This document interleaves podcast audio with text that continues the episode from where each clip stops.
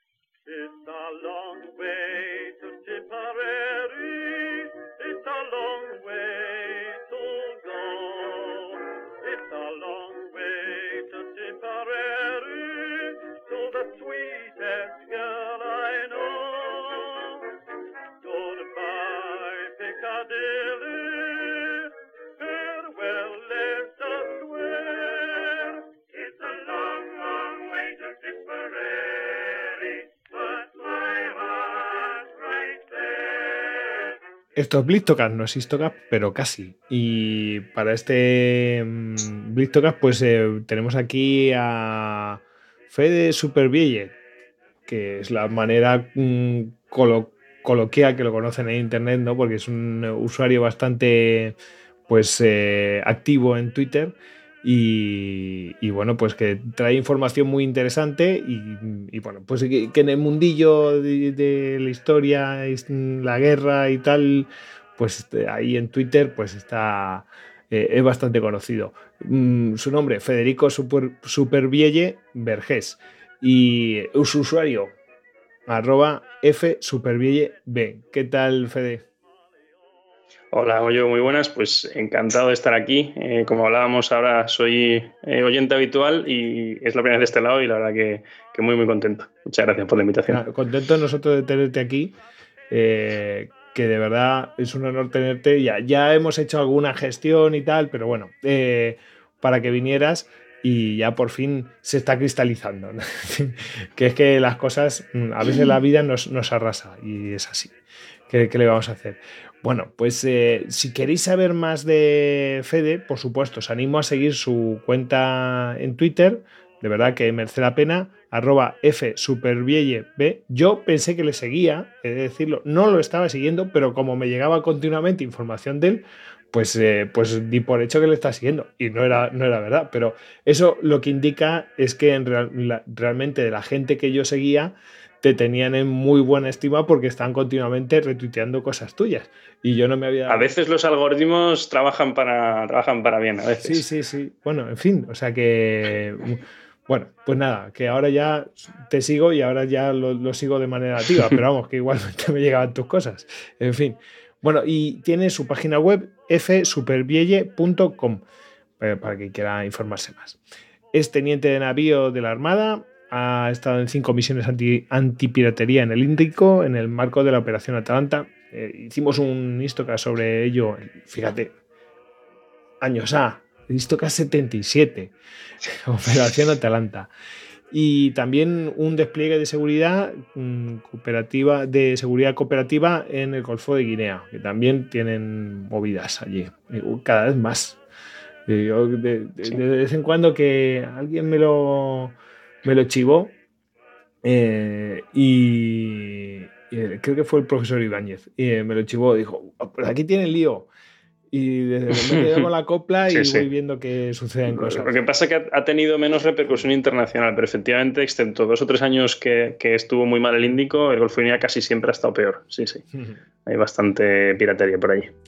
Y bueno, pues eh, es oficial de acción táctica, especialista en sistemas de combate, controlador táctico de helicópteros en la mar.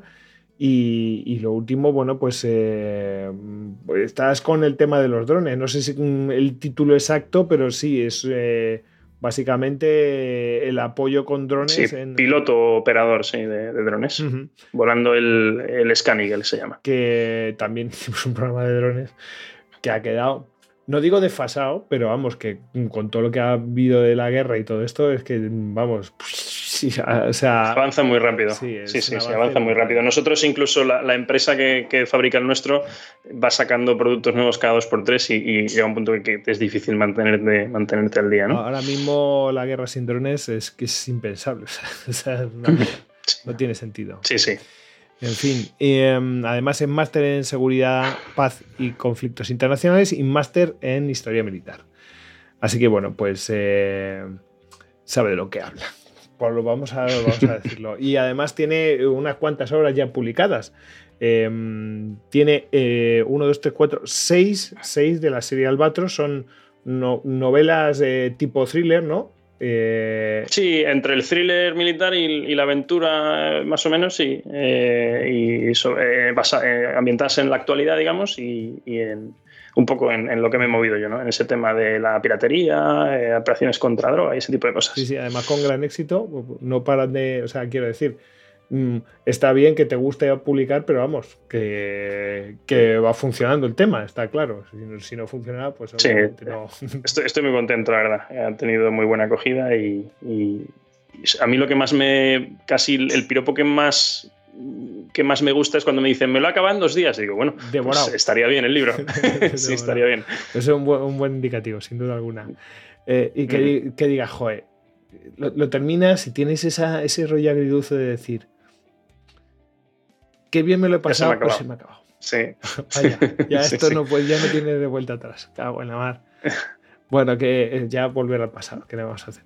Bueno, em, es, el primero de ellos es El Albatros y los Piratas de Galgudún. Eh, el segundo, El Corsario del Oro Negro. El tercero, El Galeón de Sin Martin. El cuarto es El Submarino del Narco. El quinto, La Venganza de Alucemas. Y el sexto, El Secuestro del Albatros. Y eh, bueno, muy productivo porque vamos, desde 2018 hasta 2023, o sea, menos años que el libro. Uno al año, más o menos, sí. Más o menos uno al año. Y bueno, y ahora te estrenas, que es el motivo por el que estás aquí, es eh, te estrenas con una novela histórica, otro género, y eh, en la tercera, el francés. Lo tenemos aquí. Aquí está.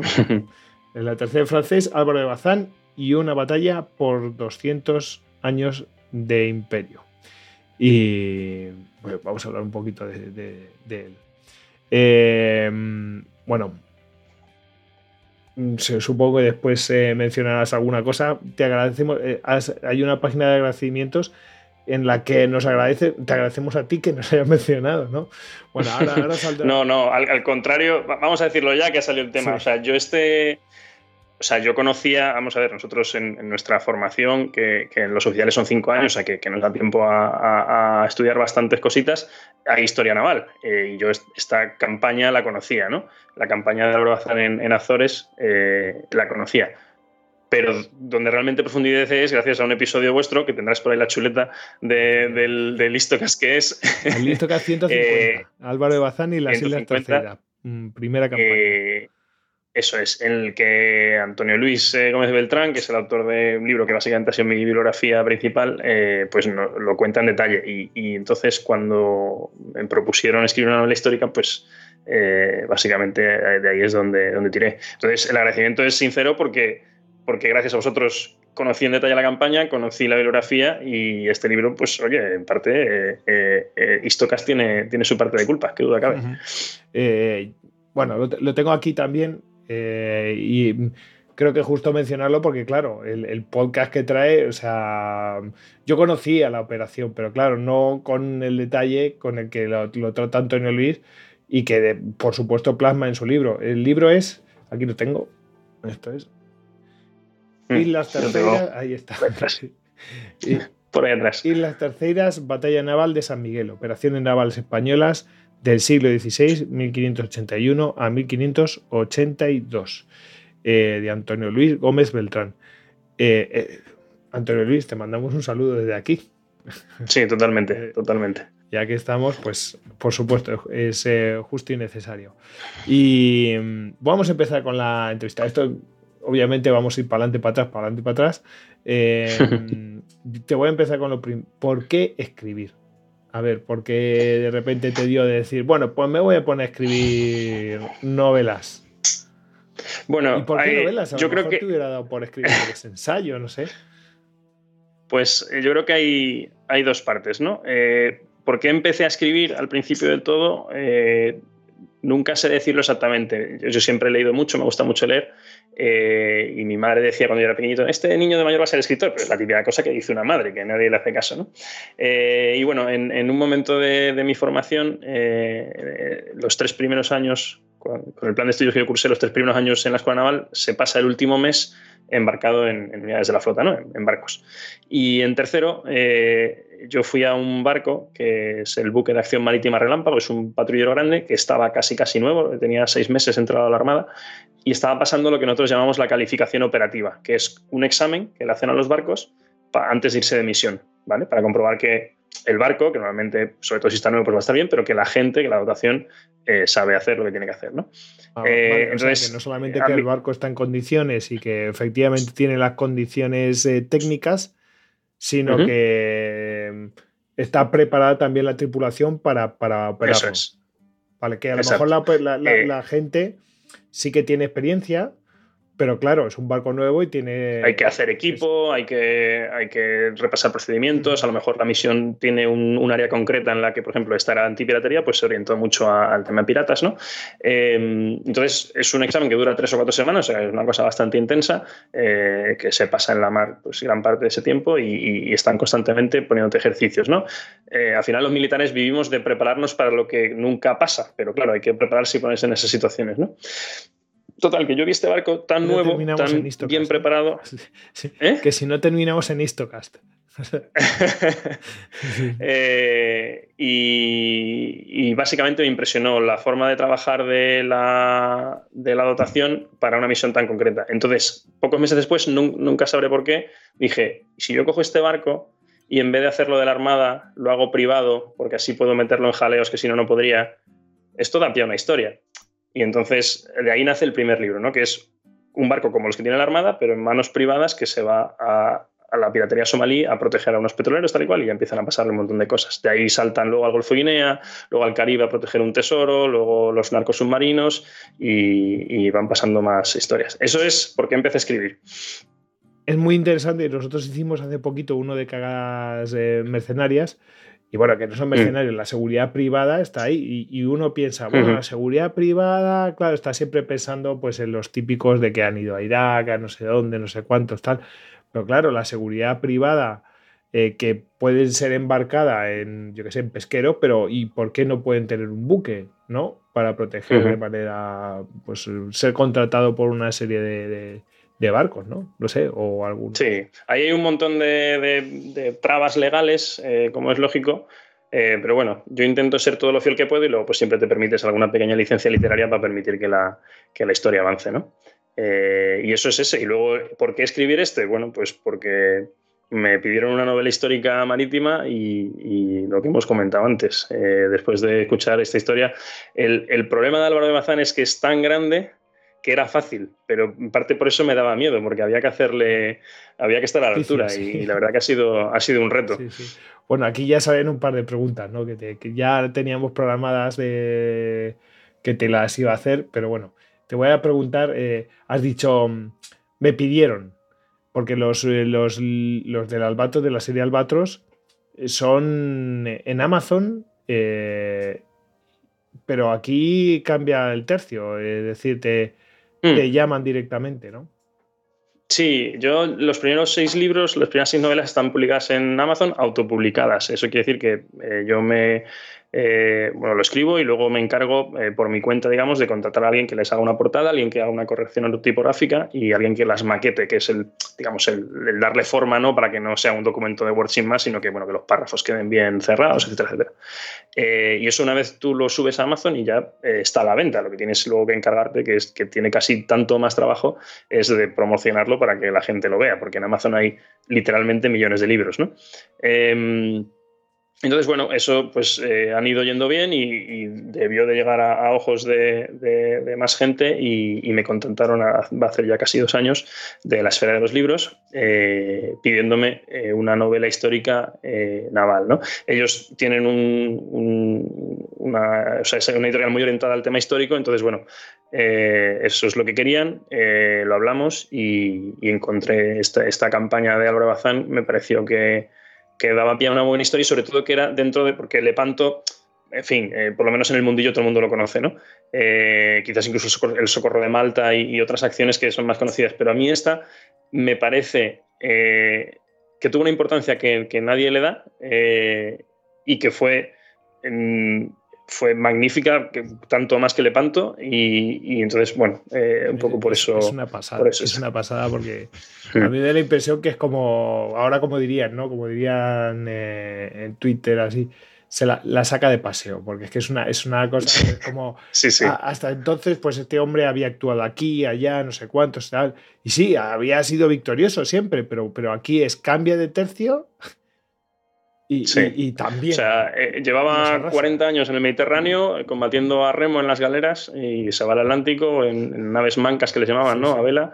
Eh, se enfrenta a una flota que le dobla en número y, es capaz de, sacar una victoria que es, vamos, es increíble. se retira a los franceses.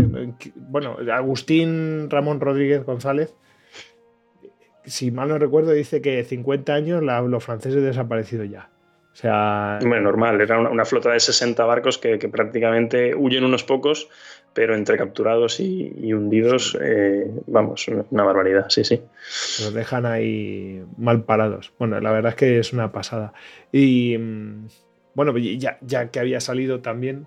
O sea que eh, Esfera de los Libros te, llama y dice: Pues venga, va a hacer esto. Y, no te dijo qué título, sino dijiste tú, venga, vamos a con este. No, eh, Sí, efectivamente, me, hacen un primer contacto, entonces yo eh, pues eh, le doy unas vueltas. De hecho, inicialmente me resistí un poco porque me daba mucho respeto a la novela histórica, me encanta, pero en parte por eso, en parte por la investigación que conllevaba, me da mucho respeto. Entonces les dije, bueno, pero tengo, yo tengo otro thriller separado de la historia del Albatros, tengo una idea, y me dicen, no, no, tiene que ser novela histórica. Y digo, bueno, bueno, vale, tengo un, empezado una novela histórica, pero no es naval. Y me dicen, no, no, no, tiene que ser por tu perfil, tiene que ser una novela histórica naval porque es lo que me interesa. Total, que al final fue esto. Yo le di una vuelta y, y, esta es la que al final me, convenció.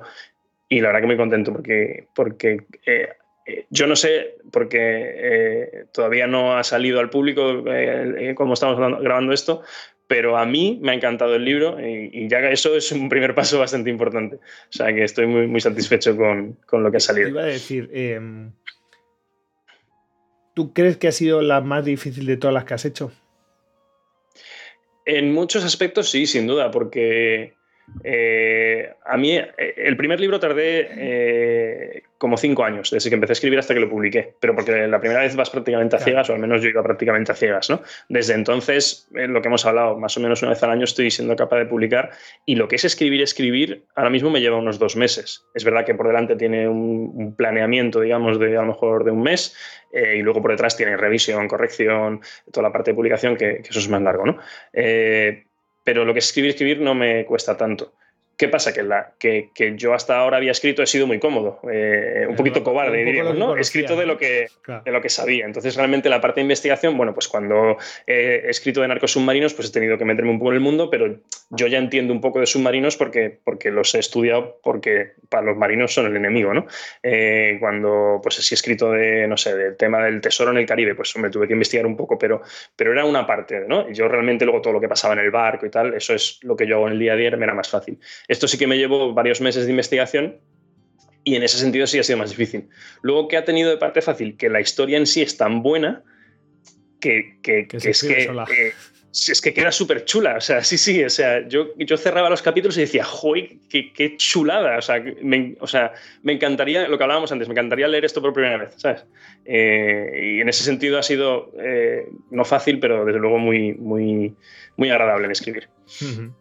Yo recuerdo que donde, lo donde leí por primera vez que, que, fue por Victorias por Mar de los Españoles, creo que fue ese, libro. Donde y es cuando mm, termina, vaya, esto no lo conocía, que me han, me han robado la historia.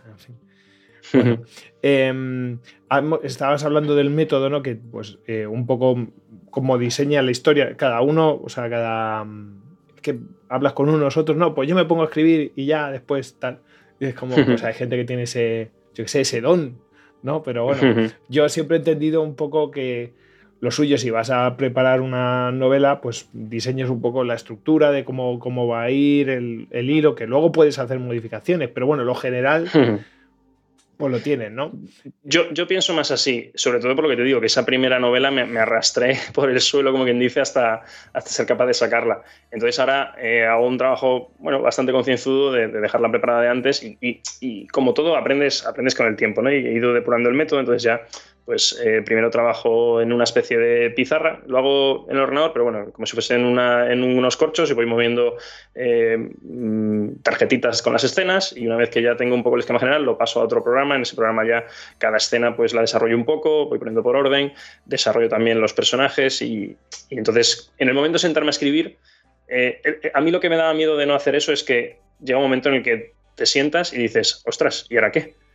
¿Qué pasa? ¿Sabes? ¿Qué, qué viene después de esto? Y, y, entonces, sobre todo, yo creo que en el thriller eh, eso es más, es más difícil, ¿no? Eh, realmente tienes que saber a dónde vas, porque si no, ¿cómo le muestras al lector lo que sí y lo que no? Porque al final le, le ocultas parte de la información, otra no, entonces es más difícil, ¿no? Y para mí sí, para mí lleva un proceso por delante, eh, porque si no me, me, me pierdo. Imagínate, me pasó aquella primera vez y no lo quiero repetir. una de, de estos de, yo qué sé, de rollo Agatha Christie o uno de estos, o el Culporot, no sé eh, pues eh, obviamente tienes que tener ahí una sí. parte. Es verdad que hay, hay, autores que dicen que lo hacen así. Es, eh, muy famoso es. Em, eh, y no me va a salir el nombre, pero bueno, que escribe Misterio y dice: No, yo voy a donde los personajes me llevan.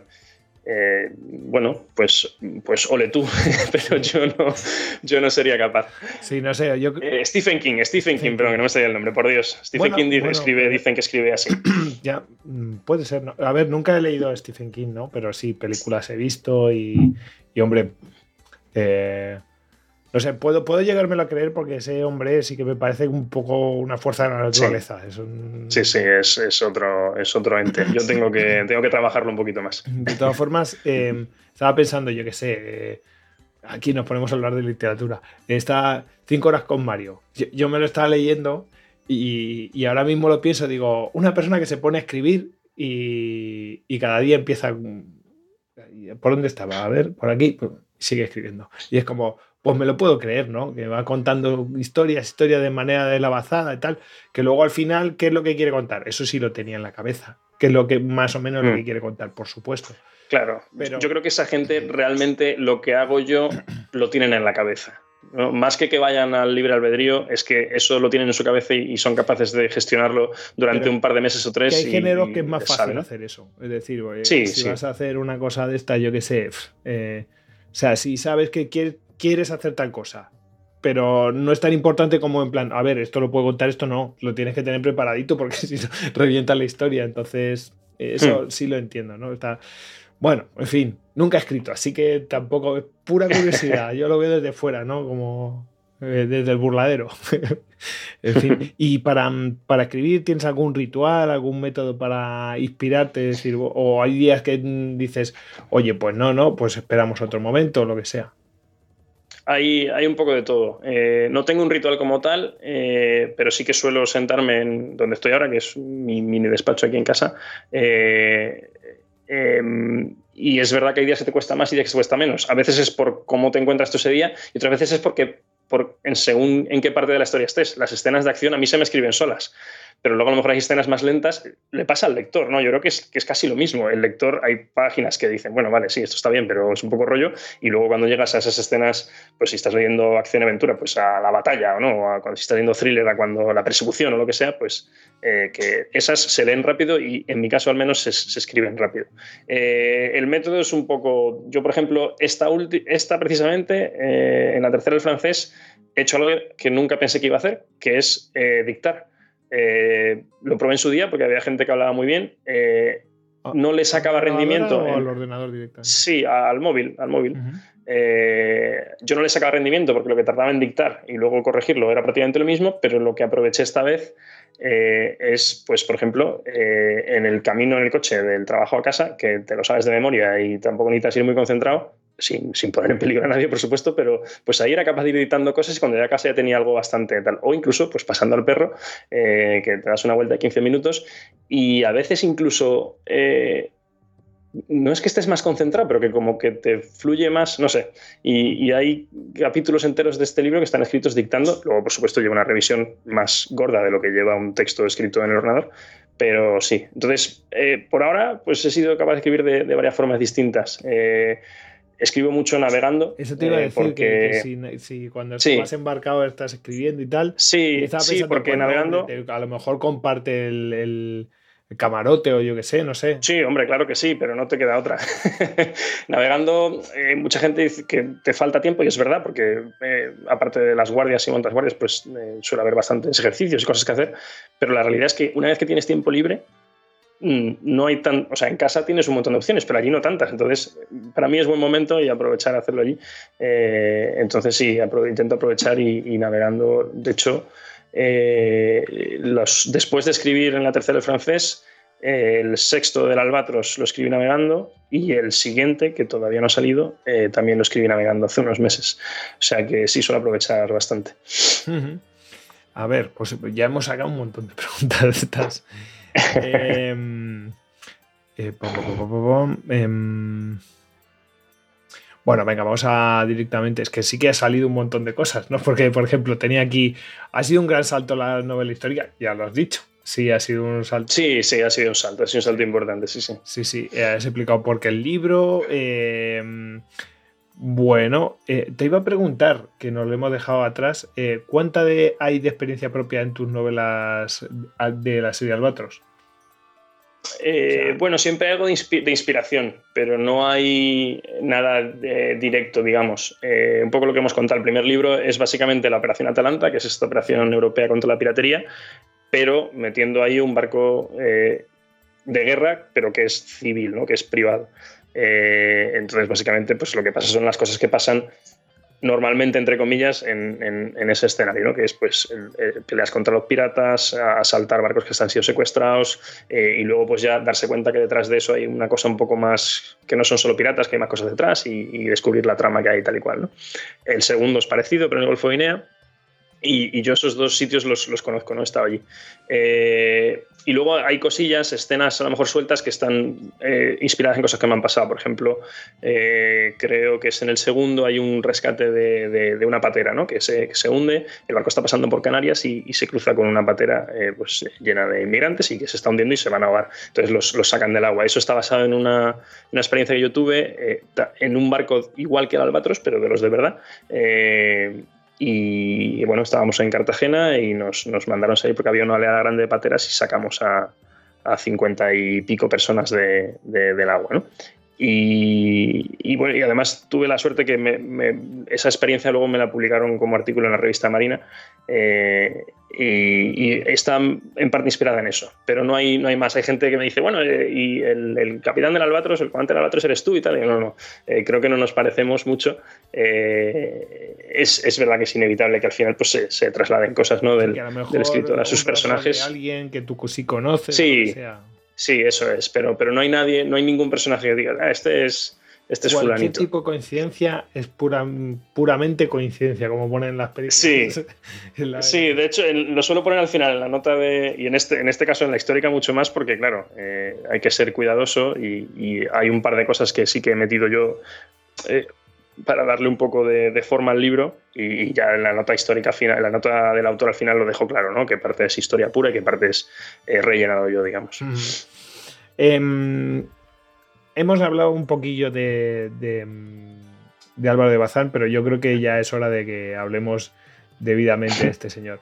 Hace poquito salía un, eh, un artículo, bueno, un artículo, bueno, lo tuitearon, ¿no? Porque hay un programa ahora en la tele eh, sobre las personas más importantes que había en España. Bueno, yo, de la historia de España, ¿no? Y entonces eh, yo eh, estaba medio indignado, medio entre la risa, ¿no? es como, a ver, entre esa lista, que creo que eran 50 que estaban ahí, mm, solamente había un marino que es justo que estuviera ahí, que era, que era Colón.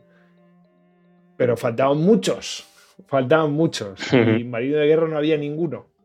Y era como, hombre, nosotros mm, con la historia que tenemos, algún marino de guerra tienes que tener. Especialmente hay uno que tiene mm, un historial intachable, literalmente.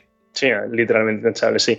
Eh, yo en, en el, hay, un libro que, realmente no está publicado porque lo saqué con un micromecenazgo y que, es un ensayo, es, no, es, no es novela, y que se llama Táctica Naval. Es un libro en el que yo explico dentro de lo que se puede explicar, que no es clasificado, eh, un poco nuestro trabajo. Eh, guerra antitierra, guerra antisuperficie, guerra antisubmarina, eh, guerra electrónica, un poco lo que hacemos en los barcos, ¿no? lo que hacen los barcos de guerra. Y ese libro, la campaña de promoción y algún material promocional que hicimos y tal, es, una frase que, es regere imperio fluctus. ¿no? La frase completa es regere imperio fluctus Hispania en memento. ¿no? recuerda a España regir el imperio de los mares.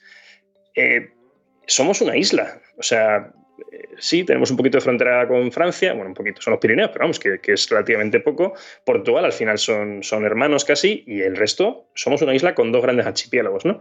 Eh, cualquier amenaza que tenga España va a venir por mar y cualquier expansión que haga España al exterior es por mar. El imperio fue así, pero una expansión, digamos, más diplomática vendía, más pacífica, también va a ser por mar, ¿no? Entonces, eh, lo lógico es que la grandeza de España pues viniera por mar.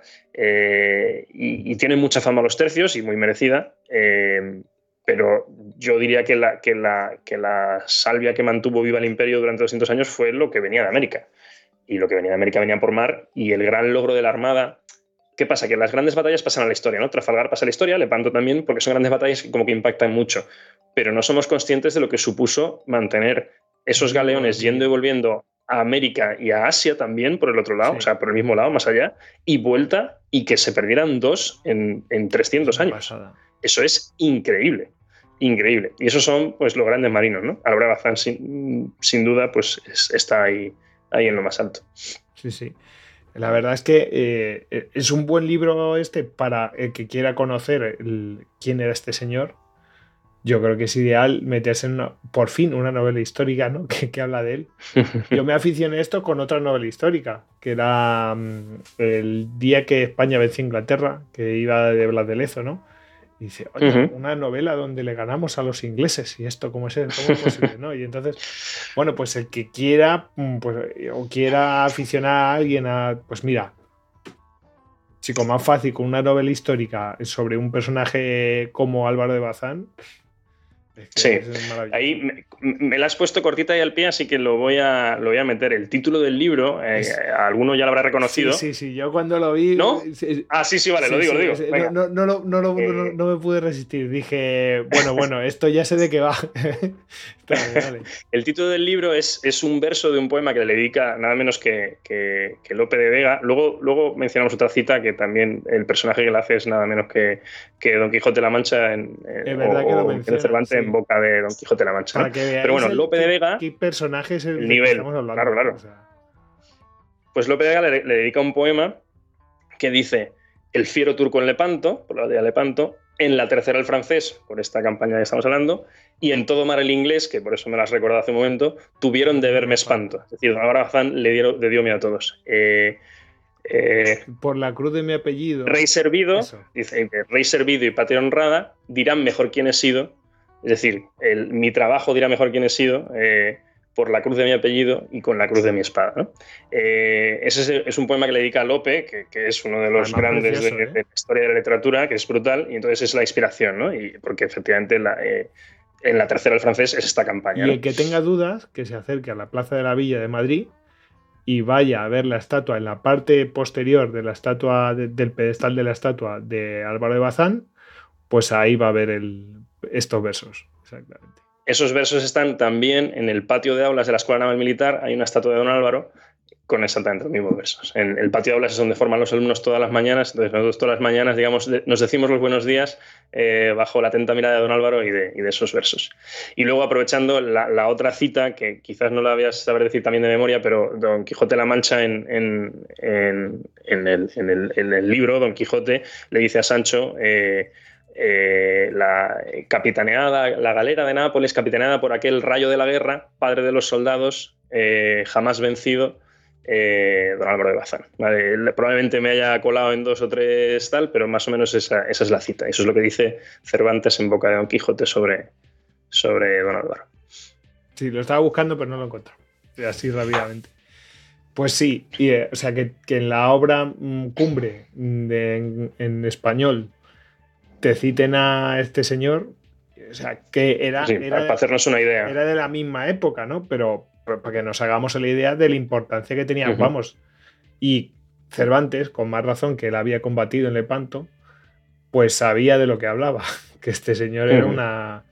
O sea, que lo pusieron ahí detrás, en plan de, bueno, mm, sí, que está un Don Juan de Austria, pero vamos a decir las cosas. Pero de, libero, jugando de libero. Eh, jugaba de libero él y obviamente ¿Qué, sabía Juan de Austria de la guerra en el mar? Pues hombre, pues pusieron a alguien que, que estuviera con él para... ¿A quién pusieron al mejor? con la... Sí, es que Don Álvaro prácticamente participa en todas las grandes campañas españolas de, esos 50 años, está en todo, porque, porque para la época vivió mucho. Eh, ya en tercera tenía, no me acuerdo de la memoria, pero creo que estaba cerca de los 60, ¿no? Es verdad que por desgracia no llegó a la campaña de Inglaterra, pero igual, igual otro gallo habría cantado, no lo sabremos nunca. Pero bueno, participó en Lepanto, participó en el rescate de Malta, eh, estuvo en Orán, en Mazalquivir, eh, y luego la conquista de Portugal el año anterior a, este, en 1580 y 81, el duque de Alba lo hace por tierra, pero él va por mar y llega por mar hasta Lisboa. O sea que estuvo en, todos lados. Eh, eh, y esa es la época, podemos decir, prácticamente del máximo dominio español. En gran parte se, lo debemos a él. A ver, tampoco vamos a reventar. Quiero decir, estamos aquí. Me encantaría hablar de la batalla, pero.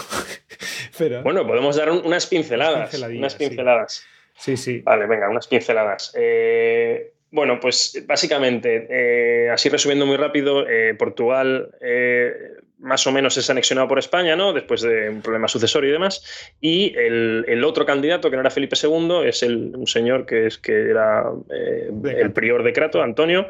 se refugia primero en Inglaterra, luego en Francia, consigue el apoyo sobre todo francés y eh, se va a las Azores, que es un poco el único territorio que ha, quedado, al menos parcialmente, leal a él. ¿no? Y, Felipe II se ha hecho con, todo el, Portugal continental. Entonces, eh, pues hay que recuperar Azores. Y esto es una cosa que no hemos mencionado. ¿eh? Bueno, era fundamental las Azores, que eran fundamentales. Era fundamental. ¿Por qué? No por el hecho del archipiélago en sí, que al final eran eh, que me perdonen, pero son ocho islas ahí en medio de la nada. Pero el problema es que todas las flotas de Indias, las tres, porque España pasó a tener tres, las dos que venían de, América y la portuguesa que venía de, Asia, por, por, el efecto de los vientos en, el Atlántico, tenían que pasar todas por Azores eh, y además aprovechaban para hacer aguada, ¿no? porque eran viajes muy largos en la época. Eh, entonces, que los franceses tuvieran una base allí, y ya no digamos los piratas ingleses, hubiese eso que hemos hablado antes de esos 200, 300 años de, comercio ininterrumpido y seguro, hubiesen desaparecido y, por tanto el imperio hubiese desaparecido. Por eso eh, el subtítulo del libro, ¿no? Una batalla por 200 años de imperio, porque realmente estoy convencido de que si si España pierde esa batalla y Francia se hace con las Azores, hubiese cambiado la historia del mundo por completo, ¿eh? Por completo. O sea, Hispanoamérica no sería lo que conocemos hoy y, España no hubiese, no hubiese llegado a, dominar eh, prácticamente el mundo durante esos dos, casi tres siglos. Eh, total. Hay que recuperar Azores y se hace un primer intento el año anterior, es un fracaso por cosas que no vamos a entrar. Y este, en 1582, el rey pues ya nombra a don Álvaro y don Álvaro se encarga de esto. tiene un tiene varios contratiempos. Uno de ellos es que la mitad de la flota no llega, que salía de Cádiz, hay un temporal y no llega. Y cuando llega allí se encuentra con una flota francesa que les dobla el número y ya dejamos que el lector descubra lo demás. Aunque ya hemos adelantado que evidentemente es una victoria española, pero merece la pena, es, es, increíble. O sea, merece tanto la pena que, realmente en cuatro días, porque no, no, se alarga mucho más de cuatro días, es, más de la mitad del libro y, creo que, que lo merece, o sea, que, que, no me tengo que detener, simplemente es que, que todo lo que sucede eh, prácticamente merece la pena ser contado. Sí, sí, es que es una pasada. Y yo no lo he leído con, en extensión, toda la extensión, pero vamos, eh, es que lo gozas. O sea, ves todo lo que hace y dices, pero este señor, pero bueno, ¿cómo es posible? Bueno, pues, porque, ¿sabes a qué me recuerdo un poco? Hay una batalla en Flandes donde está el duque de Alba, ¿no? El gran duque de Alba. Y mm, tiene una batalla en la que los, holandeses pues se, se, acochinan así en una lengua de tierra, ¿no? Y entonces eh, el otro dice, bueno, pues están aquí muy, muy bien fortificados, mm, va a ser una sangría. Y el duque de Alba dice, no, no, los tenemos donde los queremos. O sea, porque sabía que uno para uno eh, era El español siempre ganaba. Era superior. Y entonces, claro, eh, él no le podían flanquear, tenía la seguridad de ir frontalmente, ir vencer y, los iba a vencer. Y claro, uno se queda así y dice, joder, pues eso cambia mi forma de entender. Si él sabe lo que tiene y sabe lo que tienen los, de, los otros, pues claro, se explican muchas cosas. Y aquí mm, hay un poco de eso, ¿no? Que es como. Sí, aquí es verdad que es, difícil de entender para el, que, para el que no conoce mucho la mar, pero, pero lo, quizás lo más impresionante lo hemos mencionado antes, es que él lleva 40 años casi combatiendo en el Mediterráneo. Es verdad que él em, aprende de su padre en el Atlántico con, con, 15, 17 años. Alguna cosa eh, pero claro, era un chaval. Luego realmente donde se brega es y en la, Y la evolución técnica que hay, mm, vamos, es salvaje. Porque en ese Entonces, pasar de la galera de remo al, galeón de vela eh, con artillería y tal, o sea, es como si Michael Jordan de repente se pone a jugar al fútbol y juega como Messi.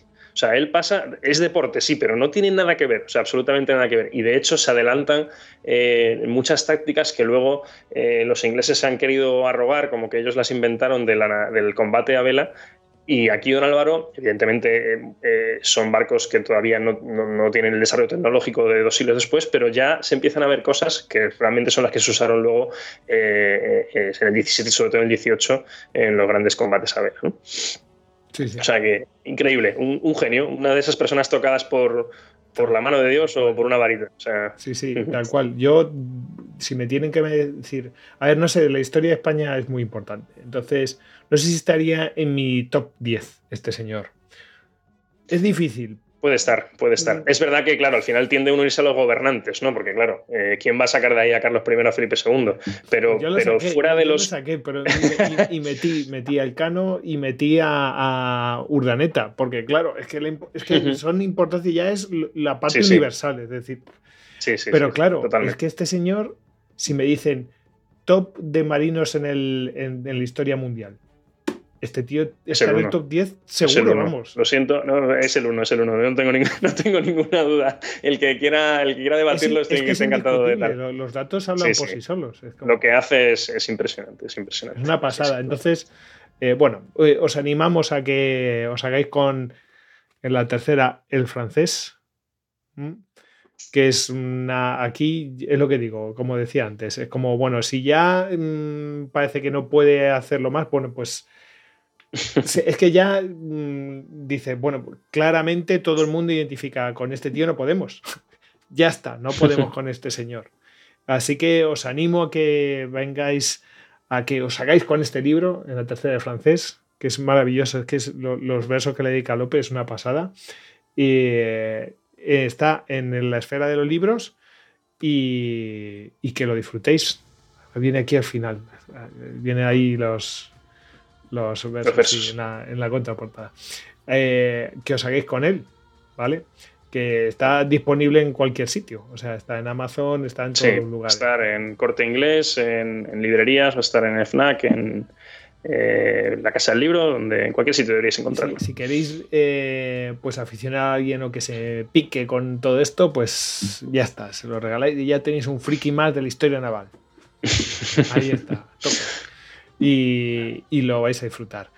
Em, pues nada, sin más, eh, Fede, pues muchas gracias por haber estado en este Blistocast y por supuesto esperamos tenerte por aquí próximamente muchísimas gracias a vosotros. Ya os digo que, aparte de la oportunidad de, hablar de mi libro, como se dice, eh, me hacía muchísima ilusión eh, esto de Istocas, que yo siempre estoy al otro lado.